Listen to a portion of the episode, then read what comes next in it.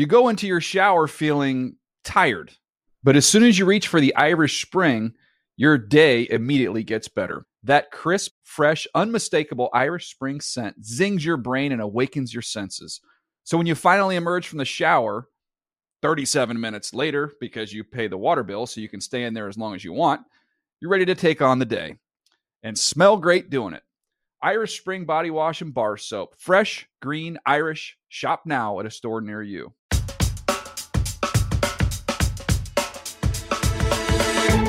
Welcome back to another edition of the NFL Report. This Thursday is slammed Steve Wyche. We have Roddy McLeod of the number one, maybe best defense in football, the Cleveland Browns, their safety. We also have Kurt Warner joining us in a few minutes to talk about the red zone issues across the NFL. Also, we have issues with quarterbacks, star quarterbacks, with new play callers and Baldy's favorite film. Steve, are you ready? This is massive today. It, it, it's so great because, you know, we are really taking a deep dive on some stuff. And we got the smart people like Kurt and Baldy and us. us, here. And, but Yeah. Rodney McLeod, I'm so looking forward to this because he played for Jim Schwartz in Philly. He's playing for him now in Cleveland. He's playing well. This defense is playing well. I really want to get to the science of that. But but James, before we kind of dig into this, you and your wife Meg, last night you're telling us that you Mm-hmm. went to go see Tina, the Tina Turner Oh, yeah. musical. They're in Denver. You, you got to shine a little light on that, man. Oh, it was unbelievable. I mean, th- keeping my wife, I mean, she's only five three, but keeping her in one spot during Tina the musical, I mean, impossible. I mean, the place was rocking. She even comes out. She sounded just like Tina Turner. She comes out after everybody, you know, it's a, it's a, it's a, it's a, everybody comes out in the cast, takes their bow, and then she plays multiple songs as Tina Turner after the musical was over. It was incredible. It was great. That, that's absolutely that's absolutely spectacular that you got to enjoy it like that. Look, I'm old enough to remember when, you know, Tina was with Ike and we're rolling down the river and things like that. But here's Yeah. a dope little nugget just to cap off this light conversation. In my neighborhood here in Los Angeles, where Tina and Ike lived, their house is about 12 No. houses from ours. Now, somebody came in here a couple years ago and they actually Tell put a fence, they put a couple fences, I put a fence around it so you couldn't see it anymore. So that kind of sucks. But we can claim the fame that that house is in our neighborhood. But JP, one of Tina Turner's biggest songs was "What's Love Got to Do with It," which leads us to our first Yeah, love it. conversation They here. played it last night. Yes, one of our, Mm-hmm. our uh, leads us to this. So Tyreek Hill, he's putting up MVP type numbers, right? Not quarterback, but he is absolutely that guy.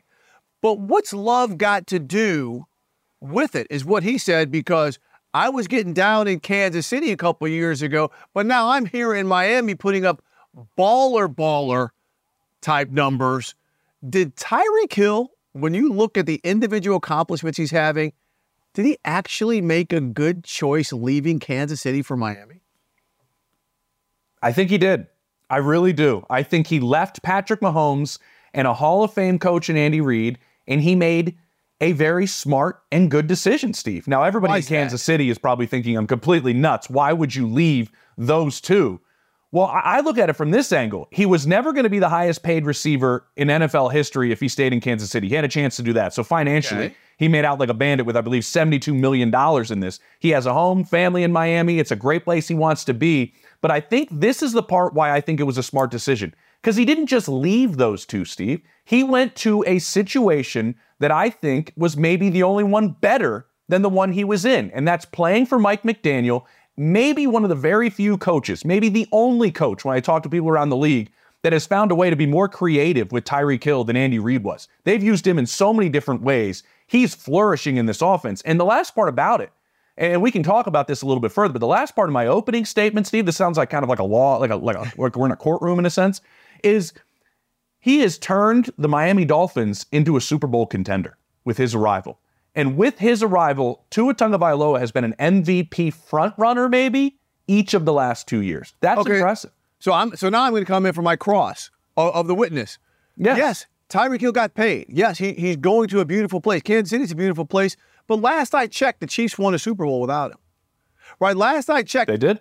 you know, they're they're still doing great things. They're still the team that is the most feared in the AFC. Now, I will give Tyreek his props individually and personally. I think Robert he did go to a good situation because of Mike McDaniel, because of what they're doing mm-hmm. offensively. He's the featured guy among five featured guys in that offense. They are newfangled, which is what we were saying about the Chiefs when Patrick Mahomes first took over. Was he going to be the featured guy there. in Kansas City? Yeah, I mean that's the thing. It's Travis Kelce. Is he going to be the featured guy? It's Travis Kelce. He was exactly. more the gadget guy in Kansas City, the running back, the deep threat, the off-schedule guy.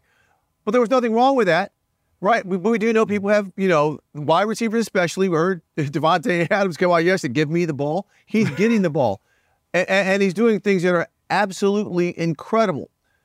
But that said, to leave Patrick Mahomes in potential Super Bowls, and oh, Miami's a Super Bowl contender, no denying that. I just think this is an interesting discussion, JP, because both sides have actually won, even though I think the Chiefs right now would love to have him back because their wide receivers, look at the number, four touchdowns on the season. All their wide receivers combined, Tyreek's got six. Yeah, unbelievable. This is a win-win. And then that's kind of the interesting part about this. Everybody was curious. I think the Chiefs thought, okay, maybe Tyreek Hill's getting older. He's going to lose a step. Maybe he'll have one successful year in Miami and then maybe Oops. he'll start slowing down. He's not slowing down. No. He's on pace for what? 2,306 receiving yards. That's what he's on pace for right now. He has more yards in the modern era through six games than anyone ever. And I do believe the part that makes this a win win for everybody is Tyreek is not just getting individual stats. This is the best offense in football that he has joined, and he's a big reason why it is in Miami. They are also having, like Kansas City is, team success. What I would put as the cherry on top of all this, Steve, is if he wins a Super Bowl in Miami, that means he won a Super Bowl with Patrick Mahomes in Kansas City. He wins a Super Bowl in Miami. I think that is a feather in his cap, and you know a lot about the Hall of Fame. Yeah. his chances in getting into the Hall of Fame if he went to Miami and brings them a Super Bowl. They went to the postseason last year for the first time since 2016 in his first year in that system. And remember, he put up more yards last year in Miami than he did any other year in Kansas City, over 1,700 yards. He also played with Skylar Thompson yes, and Teddy Bridgewater. That part. Tua didn't even play the entire season. That is impressive. Now, you see, Steve and I are both wearing purple today, right, Steve?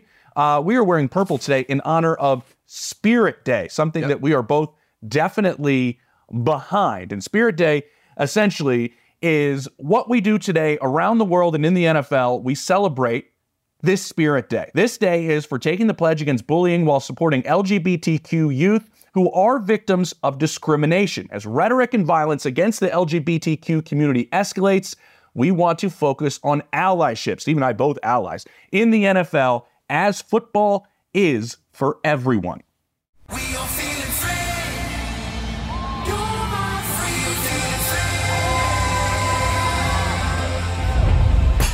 I try to be a super vocal ally for the LGBTQ community because it's a really active role to be vocally in support of people who are marginalized. Human beings in general deserve to be loved no matter what their orientation is or what they align with.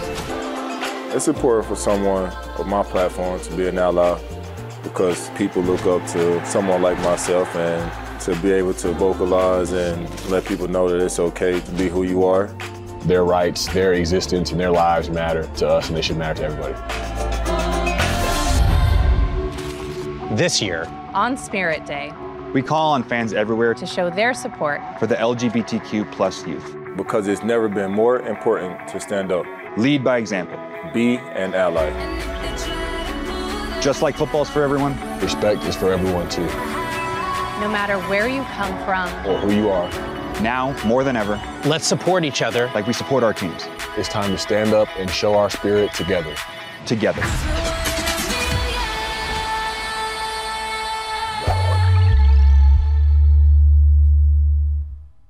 Ah, just awesome. I've had a lot of conversations about that topic with DeAndre, DeAndre Hopkins over the years. Now, when we move on, Kurt Warner, the Hall of Famer, joining the show. Three big name quarterbacks Dak Prescott, Jalen Hurts, Patrick Mahomes. They kind of have some new play callers in their uh, midst that they're familiar with, but there's still some struggles. Kurt Warner answers why next. You go into your shower feeling tired, but as soon as you reach for the Irish Spring, your day immediately gets better. That crisp, fresh, unmistakable Irish Spring scent zings your brain and awakens your senses.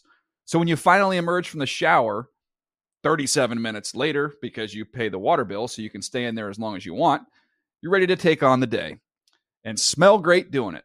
Irish Spring Body Wash and Bar Soap. Fresh, green, Irish. Shop now at a store near you. Back to throw is Hurts. Looks left, throws left. It's intercepted. Picked off. Running right, Tony Adams. He's inside the 25. Breaks a tackle. Down to the 10 yard line. Unbelievable. Handoff Hall up the middle. They're going to let him score. It's the Jets 20 and the Eagles 14. The Jets can go to victory formation if they can get a stop on down. Here we go. Well protected. Looks left. Heaves a bomb down the middle of the field. It is broken up by Jordan Whitehead. The Jets are going to win it. What a day for the Jet defense. All right, we're back at the NFL report. James, we are now joined by Pro Football Hall of Fame quarterback Kurt Warner, MVP, Super Bowl champion. And, and, and Kurt, you know, we wanted to bring you on because we're seeing, we just heard video and saw a video of Jalen Hurts and Dak Prescott, and even Patrick Mahomes, right? Guys who offensively have played well, but they've got new play callers this year, guys who were on their staffs. That's the caveat. Yeah but things have not been mm-hmm. silky smooth with the transition. And just your overall thoughts. I mean, I, am sure we're gonna we're gonna get specific here, but just your overall thoughts of a new play caller, even if that person has been on the staff for a while. Fellas, it's easy to go, well, yeah, he's been on the staff. We're running the same plays. We're calling them the same way. So we should have the same amount of mm-hmm. success. There is a true art to calling plays and being able to understand how to put things together, put players in perfect situations, figure out what a rhythm looks like, build things early in a game so it complements what you want to do late in the game. It's not as simple as, hey, I'm going to take the same play sheet that the coach had last year and I'm just going to go down and go, oh, I'm going to call play 23. There is such a rhythm to being a play caller. And, you know, I've been around a lot of guys. Some guys are really, really good at it. Some guys aren't as good at it. And so, um, and, and there is a time element too to, to getting comfortable and a, and a quarterback getting comfortable with that rhythm in which a play caller wants to play the game. And so uh, I, I, completely understand um, why people think it should be easy, but why it isn't easy and, and why it is difficult, and, and why the fact that just because you've been around the building or you've been around a certain player or an offense, that you can just step in and call plays. I mean, I've been around football a lot and was an offensive coordinator coordinator at the high school level.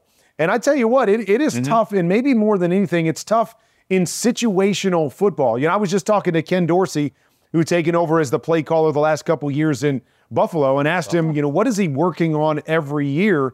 And he says the biggest thing for me is situational football, always being prepared for something that maybe you haven't experienced in the past or you've never experienced as a play caller. And so constantly working on that, even watching other teams play and go, man, what would I do in this situation? Because I've never experienced it. So that is something that's really, really tough for play callers. The one I want to jump in with, Kurt, you mentioned even if you know somebody really, really well, how many times on NFL Network have all of us said Brian Johnson has known Jalen Hurts since he was four? So this is going to just work perfectly fine. And I got ripped to shreds in Philadelphia for saying this might be difficult because I've had some coaches around the league that have studied the Eagles tell me Shane Steichen, it's not a complicated system, but man, does he call a really good game as a play caller. I want to kind of talk to that situation a little bit when that's a, a new play caller that knows his quarterback inside and out as a player and a person, but there's still growth that has to happen always growth that has to happen. And, you know, again, knowing a player. And uh, the other thing that we have to realize too is sometimes the mindset of a play caller. So again, I go back to my experience, you know, being a play caller. What did I always gravitate to? I always gravitated to throwing the football because as a quarterback, I wanted to throw the football. And so being able to understand mm-hmm. and get into the mind of these play callers and go, okay, what is your background? What is your philosophy? So to think, you know, from play caller to play caller that the philosophy is exactly the same because they're stepping into the same situation, completely different. And so you mentioned Shane Steichen, who is in uh, uh, you know, in Indy now, he's got a quarterback that plays very similarly uh, to what Jalen Hurts did. So that mindset could stay very similar to how he tried to build things early on with their young quarterback. So, Kurt, let's look at it this way, too. So, we know Matt Nagy is the OC in Kansas City. Andy Reid remains the play caller, but Nagy was brought in to help install the plays during the week, to run the meetings, to be a different voice. He was on the staff, went to Chicago, came back under Eric Bieniemy, and then he also handles some of the deep passing game stuff, something that has not worked with the Chiefs. There is there is a difference when there's a different voice doing the install and things like that as opposed to the actual play caller. Could that be somewhat disruptive? I think anytime you have different voices, uh, it can be disruptive. You know that you're used to something, you're used to being taught something, you're used to to running things a certain way. Anytime you get a little bit of a change, it can be disruptive. Uh, in Kansas City, to me, it's as much about the guys they're trying to break in on the outside and the comfort level for a quarterback when you're mixing and matching pieces, even though the plays, again, may be exactly the same. Having certain guys that you've run it with before that you understand how they're going to do it makes a huge difference than just saying, hey, it's the same play we called last year. How come it's not working the same way?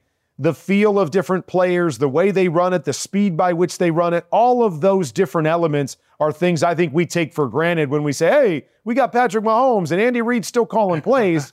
There's a lot of moving parts that go into it. Well, we're looking at, at these guys that have familiarities, Kurt, and, and there's a lot of familiarity between Dak Prescott and Mike McCarthy.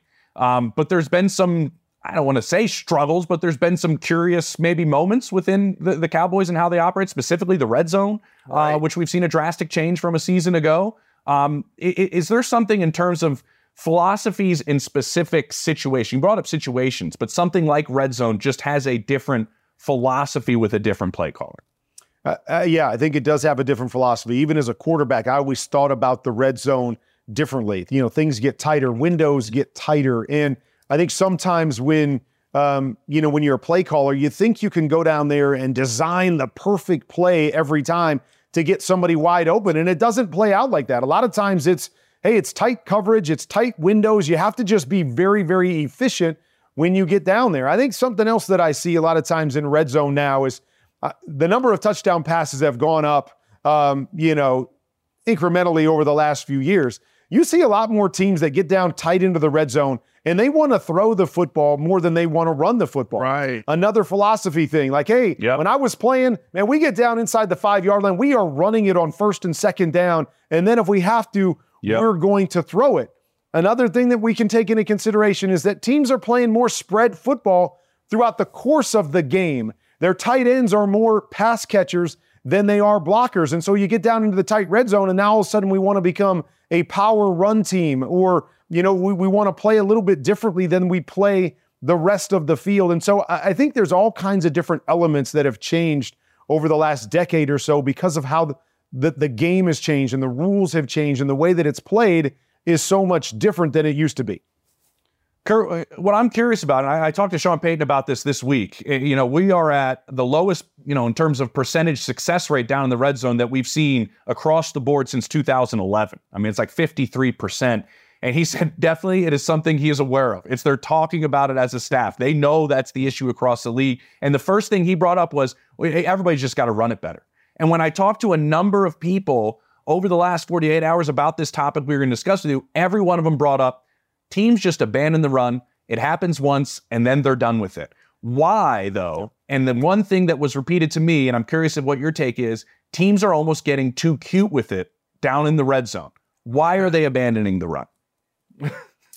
Well, I, mean, again, I think it's the nature by which a lot of teams play, anyways. You know, a lot of teams play pass first instead of run first, and so you get down there and you don't have success early running the football, and you're like, ah, let's just let's get back to what we do, or they're or they're built around their quarterback. Mm-hmm. You know, so it's like, hey, this guy will make a play for us, so let's keep the ball in his hands instead of taking it out of his hands, handing it off, and getting nothing. But but but I agree with you. It it, it becomes too cute sometimes and then you know you look at it when mm-hmm. you get tight into the red zone, there's not a whole bunch of plays in your playbook that you can run when you've got 12 yards of space, you know, 2 yards and then you've got the yep. 10 yards of the end zone. So a lot of times success down there also comes off of play action.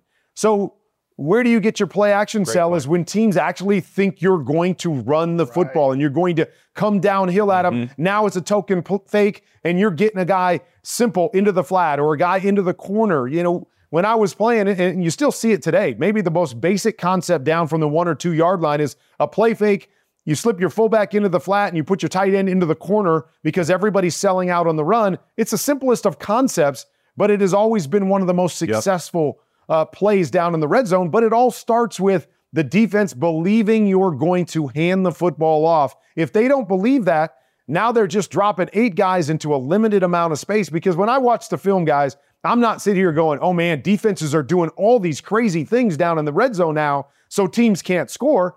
It's the same stuff that they've always done. Just offenses aren't as efficient, and as you guys said, aren't running the football nearly as well, which makes offensive football easier when you know when the confines of the end zone are, are right there. Yeah, you see that. Some teams are playing the big dime or the big nickel, you know, the three or four safety concepts there because they're not afraid of the run, but they do have bigger DBs in there. Kurt, something we talked about yesterday, when we were discussing this.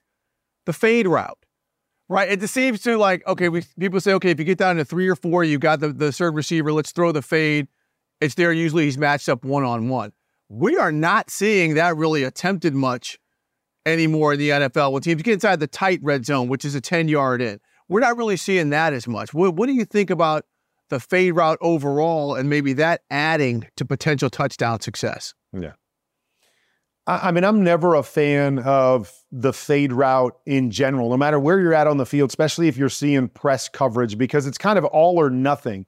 Now, I will say, if you have that guy, like I had Larry Fitzgerald, we threw a lot more fades with Larry mm-hmm. Fitzgerald than we did with anybody else that I played with. So if you have that guy, great. We can pack it in. We can get into a run set where we put, you know, 10 guys inside the box where I get one on one on the outside and I believe that guy can win every single time Yes, it makes football easier. One on one, my guy better than your guy. But how many of those guys are out there? Not that they're not good players, but good at being able to play the football in the air, the back shoulder, the high point, being able to mm-hmm. go up and, and steal it from a defensive back. It's not as simple as, hey, I got a really good wide receiver. Do I have a really good wide receiver that tracks the football really, really well and can make a contested catch more times than not? Because otherwise, it's just you're throwing up, you're taking a chance. There's contact over there. If that guy can't make that catch most of the time, to me, a lot of times it becomes a wasted play, even down tight in the red zone. Real quick, this is the last one I have for you, Kirk, because I wanted to squeeze this one in. Talking to a couple of scouts with teams, this came up with you know a couple different guys with different teams. So this this kind of was fascinating to me. It was vertical routes. So much of teams' playbooks are full of vertical routes that they just cannot use when they get down there in that red zone portion. And a lot of that success is with the opposite of what you just said smaller, speedier receivers that they create these spaces in a larger part of the field. Are you seeing that there might be with today's concepts and all those vertical routes a smaller section of your playbook that you can use or a part you lose or you lose more now than you used to of your playbook down the red zone?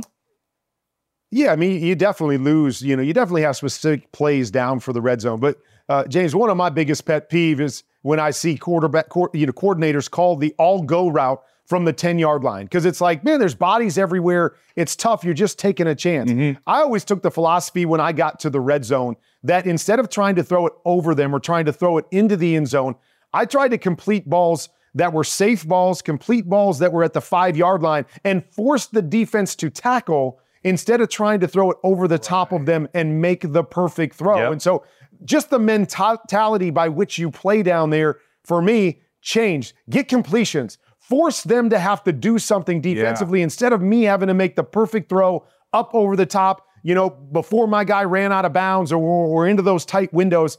I just think the philosophy has to change sometimes, and the best teams are the ones that complete passes and put the pressure back on the defense. Hey, Kurt, we can't thank you enough for like shedding some insight because we're getting. Kurt we're makes it sound easy. Yeah, the, yeah, right. These, these red zone numbers now are, are almost historically low, like almost 50% touchdown conversions. So thanks for shedding a little bit of light on that, Kurt. Also, Kurt, as you get out of here, Jimmy Appreciate Garoppolo not playing Sunday against the Bears. He has been ruled out. When we come back, we're going to get an inside take from Brown safety Rodney McLeod on defensive coordinator Jim Schwartz and the method to the mashness going on in Cleveland with their defense. You go into your shower feeling tired, but as soon as you reach for the Irish Spring, your day immediately gets better. That crisp, fresh, unmistakable Irish Spring scent zings your brain and awakens your senses. So when you finally emerge from the shower, 37 minutes later, because you pay the water bill so you can stay in there as long as you want, you're ready to take on the day and smell great doing it. Irish Spring Body Wash and Bar Soap. Fresh, green, Irish. Shop now at a store near you. The lead. Snap is down. The kick is up. The kick is no good! It's no good! And the Browns will beat the 49ers 19 to 17. He pushed it wide to the right. That was Andrew Siciliano of NFL Network on the radio call for the Cleveland Browns as they knock off the San Francisco 49ers, handing their first loss. And we are now joined by Brown safety Rodney McLeod. And Rodney, first off, first off, Rodney, I got you see James Palmer wearing the, the Eagles jersey. We don't want any offense because he is on an yeah. opposing team, but your thoughts on him wearing the Kelly green? Yeah, you got to win with the Eagles, right? Everybody, everybody knows. Uh, I'll forever bleed green. Won a Super Bowl there. Got a lot of respect. There we go. My, my Philly uh, brothers over there, and, and Jalen's a good friend of mine. So much respect, much respect, man. Okay, you would have liked to wear the Kelly green at some point, though. They're pretty sharp. I mean, I was, I was, I, was uh, one of the guys who were trying to persuade Lurie to get that going. Uh, I, I, guess I guess we didn't we didn't have guys to do so, but. all right, Roddy. Okay, okay, all right. We're gonna pivot because you're wearing the orange, you're wearing the brown, and by the way, the all-white unis with the white helmets are the sweetest ones mm. um, that you guys have. I mean, I mean, hopefully you really like that. But Roddy, let, let's talk about that win because once again, your defense absolutely dominated. And you dominated a team that had averaged more than 30 points a game. What did you do in that game to just absolutely shut them down and constantly harass quarterback Brock Purdy? It really came down to heart, I would say. Uh, just our, our, our, willingness to never quit, uh, to not back down. And we understood the challenge that we were up against, uh, knowing that they had, you know, number one offense coming into uh, Sunday's game. Uh, they had a stout defense, and and we uh, felt strongly about our defense as well. Uh, you know, we talked about it all week how you know it would take everything that we had. You know, it's a fight, scratch, crawl type of game, and that's that's what it was uh, from start to finish. Uh, you know, if you turned away from you know your TV screens, you were bound to miss something. But it's a very physical game. You know, I'm proud of our, guys for fighting, playing complementary football, um, and, and, just uh, you know really uh, defending our home turf, you know, so, to its fullest. Uh, you know, there was a lot going on prior to that game, but glad that we we took care of business yeah. uh, in the white lines. I was going to ask that, Roddy, but you went right to it. What happened pregame? What I'm curious about, you've been in this league for a long time. When something like that happens pregame, and I know all of you guys have kind of talked about it since postgame yesterday on Monday. You guys all kind of talked about it. You took some offense to it, but I'm curious what happens on the sideline after something like that. Do you use it? To start the game? Do you channel it or do you have to like block it out and regroup? What's kind of the mentality after something like that pregame?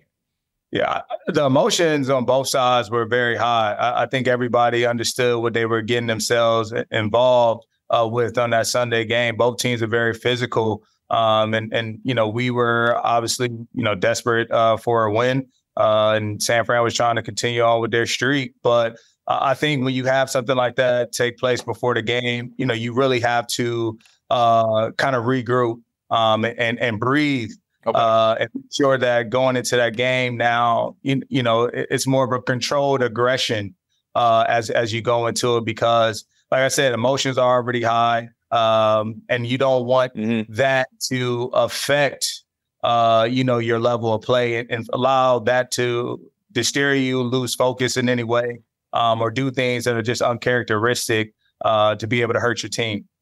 Uh, Rodney, I, I, have always wondered this, and I don't know why I've never asked anybody this.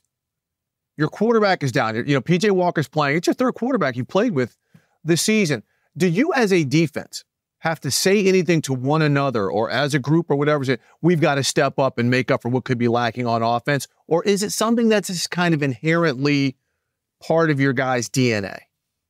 It's a part of our DNA. Uh, every time we leave, our last slide that we uh, leave any meeting on is set the pace. Uh, we talk about, you know, really setting the pace for the team, uh, setting the pace for the game, uh, whatever it is, uh, we feel like defensively, it's our duty, it's our obligation to to ensure that we do everything at the highest standard. Um, and and so there there there there's never really anything um, that's uh, surprising to us, I guess. Uh, you know, we're up for every challenge that uh, you know we're faced against. All right, Roddy, you know your defensive coordinator, Jim Schwartz, better than anybody else in that locker room. You spent a bunch of years with him in Philly. Before I ask this question, answer this one first. In one word, describe Jim Schwartz. Real. Uh, okay, okay, I like it. Like he, he's, like he's it. the realest. He's the realest, man. You, you're going to get uh, Jim Schwartz a thousand percent of the time. And people ask me to this day, is he still the same? I'm like, yeah, nothing's changed about him. he's a confident, he's a confident man. He, he wears his swagger on his sleeve. He's passionate. He's fiery. He's going to uh, challenge you. Uh, he's going to tell you the honest and brutal truth. Uh, but he's going to also uh, love you up. And he's a very compassionate coach that cares deeply about uh, his guys. With that said, the X's and O's side of it, Rodney, like I remember talking during training camp with you knowing kind of the personnel you had and what can happen with this group and what Jim can dial up. But are there maybe places this defense hasn't gone yet that you know it can because you know this scheme so well and you haven't even gotten there yet because it's new? Yes, uh, I think that the the thing that I think we're searching for is more turnovers. Right, that's something that uh, hasn't necessarily uh, been as consistent as, as probably we would like to see on a week to week basis. So, uh, you know, our emphasis there and, and how we can continue to give our offense more possessions. Um, and you know, I think they'll naturally come. You know, it, we say it takes one uh, to get things going. So I'm hoping that you know we can continue on with this streak. Uh, you know, MJ uh, Emerson made a, a, huge interception for us last week. Mm-hmm. Uh, came at a, a, great point in the game where we needed it, and hoping that we can have more uh, of those opportunities coming up this year. Roddy, you talked about your affinity for you know always bleeding green in Philly, but last year you played with the Colts, had a career. Had a career on tackles, I think, last year. Yeah. Uh, it was just absolutely insane. Your 11th season, you play them again this weekend, um, and you know what type of, of, of, scrappy team they are. You know some of the guys there. What do you think the challenge is after coming off, off of such a, an emotionally high stakes game like you just played? Mm. Yeah, I, I think it, it, it's really for us not uh, hearing any of the noise outside of the building. Uh, again, you know, we're going to receive a lot of praise over the course of this week. Uh, you know, how we beat, you know, the the Invincibles uh, 49ers. Uh, and so you can start to to feel yourself uh, when you have some success. Um, and and I talk about all the time. You have to you have to treat both imposters the same, success and failure. Um, so for us, it, it's having that mindset of never being satisfied, going in and, and understanding like we want to be able to establish a winning culture and, and establish a winning culture. Uh, you have to be able to put winning streaks together, and you have to be able to not only win at home, but you have to win on the road. Um, so for us, the challenge is going on a road versus a, a good Indianapolis team, you know, who's coming off a tough loss, but uh, they've beaten uh, some very respectable opponents, and and Shane Steichen has that team playing very well. So I'm expecting their best, um, and and and it's going to require our utmost uh, best and, and and focus. Ronnie, I'm curious about this. Through through five games, you guys have given up the fewest number of total yards since 1971. See. You're on pace right now to be the best third down team we've seen since that started really getting tracked since 1991. So if you're an offensive coordinator, put that cap on. You got a nice cap on now, but put a different cap on as an offensive coordinator and go, when I look at this defense and I'm preparing for it, what am I most concerned about? Everywhere. like, like, I mean, I see. I mean, honestly, I, I, see. I see no flaw, but you know, you got you have to give respect to this defensive line. Um, they're a talented bunch. Uh, mm-hmm. They wreck. You know, obviously, Myles Garrett gets a lot of the attention uh, as he deserves. Mm-hmm. Uh, but you know, you look across that D line room, and everybody from Z to O to you know big big Dalvin in the middle, yep. Jordan. Uh, you know the the list goes on. Shelby, like there's there's a multitude of guys who are now stepping in um, and and now are also commanding uh, the respect from the offensive line. So you know, if you're offensive yeah. line coach, like I don't know what you do. I don't know who you turn to, who you send the line to. Like I don't know. Wow. Uh, and that's and that's we never know yeah. until the game happens. Uh, so much credit to those guys for making our job that much easier in the back end. I, I love you seeing that because our Brian Baldinger, you know, he does all those these breakdowns. Just did a great one of your D line completely resetting the line of scrimmage over and over. That's a difficult thing against that offense. Okay, on the last offense, the last question before we let you get out of here. I know you guys are doing all the Philly love, but I know you're a DC area guy from the DMV. This weekend is Howard University's homecoming, my alma mater. Rodney, please tell me. You went to UVA, so I know you were striking it. Have you ever been to a Howard homecoming? I've never been. Come on, man. No, I know. I'm, oh. I'm waiting till I, I'm waiting till I hang it up uh, to attend one. Uh, I know a lot of people, obviously, who, who've attended Howard uh, or just go for the festivities. And when I was growing up as a kid, that's all you heard on the radio. Is HU how uh, you know homecoming, Howard homecoming? This this party's happening, that party's happening. This celebrities in town. So I, I know how y'all get down. I love it. Uh, you know how y'all uh, you know bring more exposure to the city, um, and it's a great place to be. You know, Chocolate City, man. I love it. I so you're going to go when you retire, Rodney. So you're in year 12 now. So what? In another five, six years, I guess we're going to right. have you at your first Howard homecoming, right? Yeah, that's what they that's what they're saying. But I don't know. The clock says differently. I love it. well, the clock also says we got to let you run, man. So, Roddy, appreciate it, man. We always love chatting with you, whether it's you know at camp or you know when I we both get into Berea or, or Cleveland, man. It's great to see you. Hopefully, we can get a Browns game in and, and see you in person soon. Appreciate for you uh, joining the show, man. Man, I appreciate it. Thank you, guys. Thanks, Roddy. Rodney McLeod was the good stuff there on that Browns defense. Hey, JP, you know, he's also trained to become a broadcaster. When we're back, it's Brian Baldinger. He's coming to break it down. And what are the Dolphins doing that's absolutely so unique? Back on the NFL Report. You go into your shower feeling tired, but as soon as you reach for the Irish Spring, your day immediately gets better. That crisp, fresh, unmistakable Irish Spring scent zings your brain and awakens your senses. So when you finally emerge from the shower, 37 minutes later, because you pay the water bill so you can stay in there as long as you want, you're ready to take on the day and smell great doing it. Irish Spring Body Wash and Bar Soap. Fresh, green, Irish. Shop now at a store near you. Back now on the NFL report, James Palmer, Steve Wyche. It's Baldy's favorite films. It's my favorite segment every yep. week, Baldy. I get my popcorn every week. It's my cheat day, yep. essentially. I love that I you always James. stay and watch, right? You always watch our interviews, yeah. which I love. What stood out to you yeah, well, about I that mean, conversation you, with Roddy McLeod? Well, I've known Roddy, you know, since he came here. You know, he was, you know, like myself, you know, he was a free agent into this business, and here he is in, you know, whatever it is, year 11 or 12. Um, you know, it's hard to find safeties. If they're hard to draft, you have to almost prove yourself and then go in free agency before you can prove that you can stay healthy, cover the field, you know, uh, not break down the back end. The one thing everywhere Rodney goes, and he, he teamed with Malcolm Jenkins in Philadelphia, and now he's with the good group with Grant Delpit and guys in Cleveland, is you always know if a secondary is good by how many explosive plays you surrender. Because the plays happen mm-hmm. for two reasons, James either you miss tackles at that position and guys yep. go a long way, or you blow coverages. And when you have Rodney McLeod in the back end of your defense, neither one of those things happen. So I see mm-hmm. defenses give up these explosive plays all the time. First thing you look to is the safeties. Like where are they? What tackle they missed? Do they close their eyes to make the tackle? Yep. Did they blow? Are they doubling? You know the post when they should have been going to the number two. Like you know, you just look for the mm-hmm. breakdowns, mm-hmm. and you just don't see that you didn't see that in Philadelphia, and you're not watching it in Cleveland right now. And you know, he talked about Jim Schwartz and playing for Schwartz, and yeah, Jimmy's got a big mm-hmm. swag, mm-hmm. no doubt.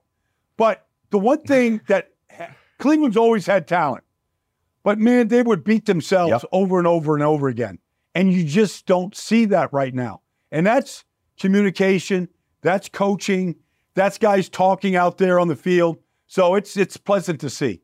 And Baldy, you know, one element of that defense, because I love the fact you brought up communication. We saw last year just all the blown stuff on the back end that caused yep. some games. But on the second level, I don't think we are talking enough about JOK. Anthony Walker is a beast. And then Omo Okoronkwo, what he did coming over yeah. from Houston the, and the pressure he gives right next to, Z- to Za'Darius Smith off that edge. Yeah. I think their linebacking crew is way underrated. I told Jimmy Haslam when they signed Okoronkwo this summer, I said, watch out now, because the last eight games in Houston last year, he took off. And now he's with, he doesn't have to be the lead dog. He's got Za'Darius, he's got Myles, he's got Dalvin. He just has to fit in. And so that's their, you know, and Jordan Elliott and the other guys up front.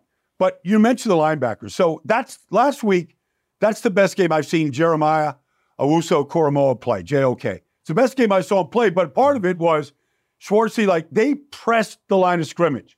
They forced the action. You know, McCaffrey wasn't getting these big lanes to run through. You know, and when they went to Jordan Mason after McCaffrey got hurt, you didn't see these big lanes. They couldn't get started. They didn't get the second level block. You know, and you have to add, you know, Sione Takitaki to it. But they have been mixing in blitzes. You saw like two pressures from JOK. One led to an intentional grounding call, one led to a sack. Like, you know, timely blitzes in addition to the pressure that that front could give you because they, and here's what Rodney left out of the equation because he was trying to be generic with you guys a little bit, was they said a lot of teams are afraid to press and go press man coverage against San Francisco because of all the motion. Kyle Shanahan and his man meters. They said, screw it. We're putting Emerson on on Aiyuk, and we're going to put Denzel Ward over here on Deebo, and we're going to man you up. And they manned him up, you know. And so they're on the back end. They'll play sticky man coverage. All right, Baldy. I love how the Cleveland they're, they're the best defense in the NFL. Miami Dolphins have the best offense worthy. in the NFL. I mean, you say you you've noticed something about why it's working so well. Well, I'm i need some of that popcorn from James because it, it, it truly pop. is. But like they, nobody is running more formations, more no motions, more misdirection. Like the things that they're doing from a creative standpoint, Steve, we've never seen before. Now, Carolina has got good players on defense, not a great defense. But they, honestly, it's a game of three card Monte. You don't know where the ball is sometimes. and so when you watch them, it's like, okay, you watch like this this play right here. I formation right now. You're going to get this motion coming across. And it looks like it's just like literally, uh, you know, an outside zone play. And then you go back and let's watch what they did. Because here comes the tight end, Durham Smythe. He's coming in motion right. Or I mean, Alec Ingold in motion die formation. Now here comes Durham Smythe, the tight end. All right, he comes to the other side. Okay, now let's see what that does. Watch Austin Jackson, number 73. He's going to go up and pick off the inside linebacker here. All right, now he's got a hat on a hat. Now let's back it up. Now watch what Durham Smythe does to the defensive end. All he's doing is setting him up and slowing him down for the fullback Ingold. Then Smythe is going to go up to the other linebacker and he's going to pick him off. And just like that, with timing, you everybody's got a hat on a hat. The wide receiver's got a block on the outside. You see Ingold and Smythe. You see Robbie Chosen over there. He's making a block. And now Mostert has got this alley to run through. That's one play but it's so well crafted. It's so well timed. They get everybody blocked, James. They don't move the line of scrimmage at all. All they're doing is just stretching you and then picking you off. And so nobody is like drilling anybody into the dirt. Nobody's like double teaming mm-hmm. anybody mm-hmm. and combo blocking. But the way that they do it, it's a different way. And it's very frustrating to a defense. Paulie, before we move on, I, I kind of want to have a follow up on this. We talked Tyreek Hill at the top of the sh- this show and how maybe him leaving Kansas City, this was the one offensive mind that maybe fit him best when he left Andy Reid in terms of coming to Mike McDaniel. Is this something you see as maybe a perfect marriage because such a unique player that maybe we've never really seen before in Tyreek Hill and such a unique play caller and play designer? No question. I think so, James. Like they have a formation now with Tyreek that nobody runs in this league. Nobody's ever run. Like he's mm-hmm. li- literally crouched down in hiding at the end of the line of scrimmage, off the ball, and he's looking at Tua. He's looking at you know when the ball's going to get snapped. He's looking at when he's supposed to because he can't see Tua without looking at him. But when he's supposed to go in motion off it, And he's running these routes right. And I've asked him about it, where he comes in motion and he just runs to the other side of the field and he goes up the sideline. And sometimes he runs by you like he did against Carolina last week. And sometimes he runs a dig route. And sometimes he just stops. But it's not really a route. He's just using his speed. Yeah. And he's just kind of reading the defense while he's running. And then he just finds the opening. And Tua instinctively, they must practice it all the time because you don't see errant throws or, oh, I thought he was going to be there and he did that. You don't see the miscommunication. And so it's just fascinating to watch how they're using him. And as good as he was in Kansas City, and they won a Super Bowl, he's being used differently now.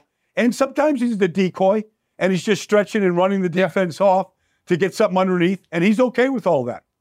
Hey, Baldy, on that play breakdown where you showed Ingold and the tight end kind of just hooking the tight ends, that was me in practice and everything back at Missouri getting hooked by everybody. I couldn't, I couldn't stop getting. Hey, but you know, a player, and, and I'm glad you brought this to our attention because a player who's been in this league for a while, who was just showing out with Aaron Glenn in Detroit. Their inside linebacker, Alex Anzalone, and you've done a great breakdown of him as Mm-hmm. well. It's on on your YouTube channel, on all your social media. But what about the way Anzalone is locking people up on the Lions defense? You know, like sometimes, Steve, you just put a game on, you're just watching it. And like Anzalone's making like every play. He's making almost every tackle, or he's defending the pass. Like last week, like he was all over the field. He never comes off the field. Like they'll they'll play Jack Campbell next to him and and Barnes. They'll play different guys, but he doesn't come off the field. He plays every down. Sometimes he's a man coverage, like he is. uh, You know, I mean, you just like this play right here. You're seeing the end of the play right here on the tackle. But you watch him in coverage right here. Like he's a man coverage. Okay. You get the back out of the backfield right here in a wheel route. He's running stride for stride down the field. And he's defending that's that pass blindly. But he it is hard, Steve, because you Man. don't you can't see it. You know, and then you watch this play right here. Here he is on the back coming out of the backfield. All that space. All right, a flat route. Okay. He's in perfect position to make the break on the route. And then you watch a play like this, the cut back here. He's got to defend an entire gorge, Steve. And you know, as a linebacker, slow to you know. He doesn't overrun it. He sits there and waits for it to come back to him, and then he makes the tackle. And it's it's play to play. You you watch this right here, and here he is. Like this play, you know, coming out of the backfield again. Like you know, he defended three passes in this game where he's got the back or the tight end, and he's in perfect position right now. And you you you, you see him in the flat right here. Like he's been all phases of the game, sideline to sideline. See, He's the quarterback in the middle of this defense. He's been really, really good to watch. And, you know, I just felt like it was time to give him. We talked about Aidan Hutchinson when Brian Branch was really rolling in there. Jerry Jacobs got three interceptions. Kerby Joseph at free safety. But I just thought it was time to give Alec Anzalone a little bit of love because, like you said, he's been in this league. He played in New Orleans. Yep. But, you know, you know, coach coach has got an eye for what he wants. And I feel like Anzalone is exactly what he wants in the middle right now. And, and here's a here's a great Popcorn worthy. Yeah, here, here's some great butter to go on James's popcorn about Anzalone. His parents were over in Israel when the uh, recent Yeah. attack started, and, and they got out. They were over there on a church mission uh, in Tel Aviv, and they were able to get out a few days later and attend that game in Tampa Bay. There he is, right there with Wow. his family. Um, and he's he was in, on social media saying, I, "I love football, but all I can think about is my family, and hopefully they can get out." Yeah. and their church group can get out of uh, Israel safely. So salute to everything he's doing on the field, but to him and his family, and to so many people um, who are thinking about those over this conflict that's going on in the Middle East. But again, what a great photo for those of you in the podcast you can't see it. It's Alex Anzalone standing up in the stands with his family in Tampa Bay. And Baldy, Yeah, Just Great unbelievable. shot. Unbelievable. Great Yeah. reminder. Yeah, and, and Baldy, real quick, we only got about 30 seconds here, but the Rams, what Matthew Stafford and Cooper Kupp have going on since they've been reunited. I mean, it's unbelievable, Steve. You give you give Matt Stafford three seconds, he'll find Cooper Kupp anywhere on the field. The touchdown last week, that like this touchdown here, the ball's out of his hands, but the ball's thrown to the pylon, and so when Kupp turns around, that's exactly where he expects that ball. And when you get that kind of trust and timing between quarterback and Kupp, or with Nacua, because it's the same with him, like you got something special building. I know we're talking about the Rams finally now because people starting to recognize Byron Young, some of the guys on defense. But this connection looks like circa 2021 when he was a Triple Crown winner. It was it was something to watch on Sunday. Awesome. All right, Brian Baldinger, he will be at who you got? You have the Colts and the Browns this weekend, right? I'll see Rodney in, in Indianapolis this weekend. I'll see Shane Steichen. Tell me said hello. I'll talk to Schwartzy. Yeah, Yeah. I'll, I'll, I'll I'll give him your best, guys. That was a great uh, interview today. All right, really appreciate you. All right, back to Appreciate here it, at the Baldy. NFL See report. Thursday. Closing thoughts, and me and JP, if he can get the salt off his fingertips No. from that popcorn. Oh, you missed it. So close. Man.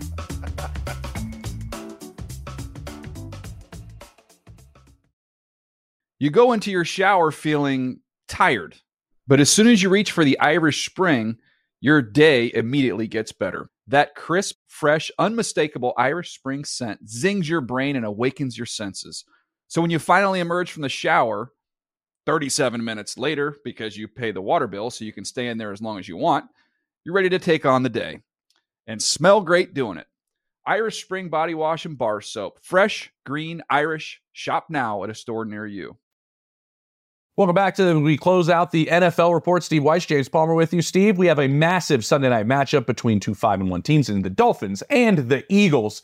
And we talk so much about Tyreek Hill, an offseason acquisition, a trading for a number one wide receiver, changes Tua, changes the building. How about the Eagles and what they did with AJ Brown on draft day and the addition that he's been to that group in Philadelphia? Yeah, think about that. I mean, that move, you know, Tennessee losing him may have cost Jon Robinson his job as general manager down there because A.J. Brown is doing it. James, four straight games with a 125 plus receiving yards. That's a staggering number. He is right there with Tyreek Hill when you look at the statistics. But what he does to open up this offense that they're still trying to figure out a little bit, as we talked earlier, uh, is absolutely amazing. He really is. He's a big body receiver, Steve. That that we were talking with Kurt Warner about big body receivers lacking their playmaking ability down in the red zone. Hey, maybe the Eagles go to AJ Brown down there in the red zone as opposed to throwing those teardrops that Jalen Hurts has been doing. Well, keep the teardrops, but uh, add in the red zone stuff as well because that's something Philly needs to improve on. For Steve Wyche, I'm James Palmer for the NFL Report. See you guys Monday when we recap these games. Wherever you get your podcasts, check us out. Also on the NFL Fast Channel. You go into your shower feeling tired, but as soon as you reach for the Irish Spring, your day immediately gets better. That crisp, fresh, unmistakable Irish Spring scent zings your brain and awakens your senses. So when you finally emerge from the shower, 37 minutes later, because you pay the water bill so you can stay in there as long as you want, you're ready to take on the day and smell great doing it. Irish Spring Body Wash and Bar Soap. Fresh, green, Irish. Shop now at a store near you.